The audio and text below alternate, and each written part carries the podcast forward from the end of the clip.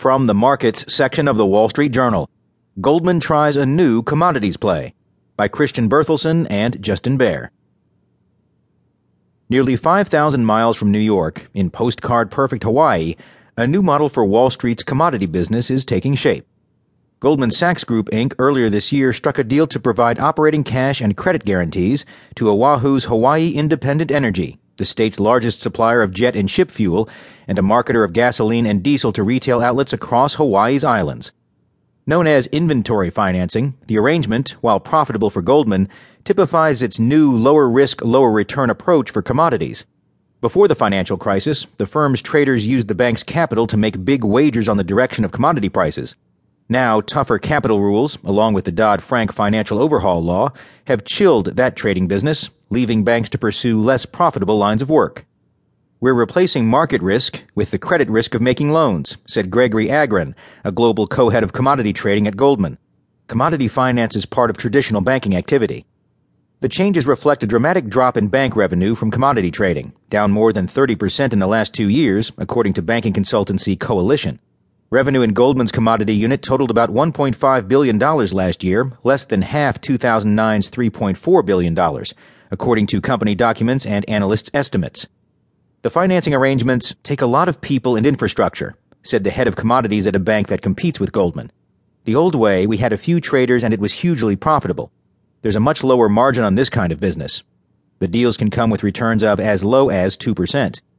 Along with Goldman, JP Morgan Chase & Company, Citigroup Inc., and Bank of America Corp. have recently struck arrangements to expand their inventory financing businesses, according to people familiar with the matter. Last year, Citigroup agreed to provide a financing arrangement for operators of the Come By Chance refinery in Newfoundland, Canada, one person noted. Bank of America last year did the same for Philadelphia Energy Solutions, one of the largest refineries in the U.S., another one added.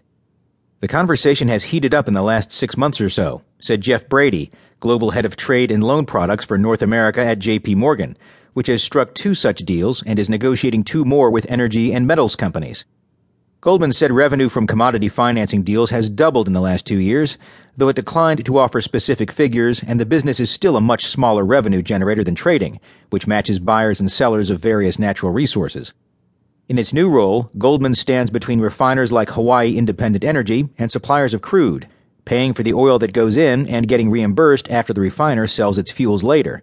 Instead of structuring the deals as trades, Goldman and other firms generally handle them as loans backed by the commodity players' inventories. In some cases, Goldman takes a percentage of any rise in oil prices during the life of the loan in return for a lower rate, people familiar with the matter said. The loan deals are also designed to appeal to energy companies under pressure from the drop in commodities prices.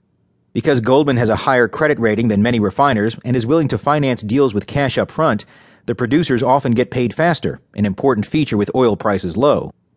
Regulators have encouraged banks to get out of commodities trading, especially physical transactions that can require banks to take tankers across oceans. The Federal Reserve is expected to publish new rules soon that could make it even more difficult for banks to trade physical commodities, though bankers believe the loans will survive regulatory scrutiny. Still, the arrangements aren't entirely free of risks.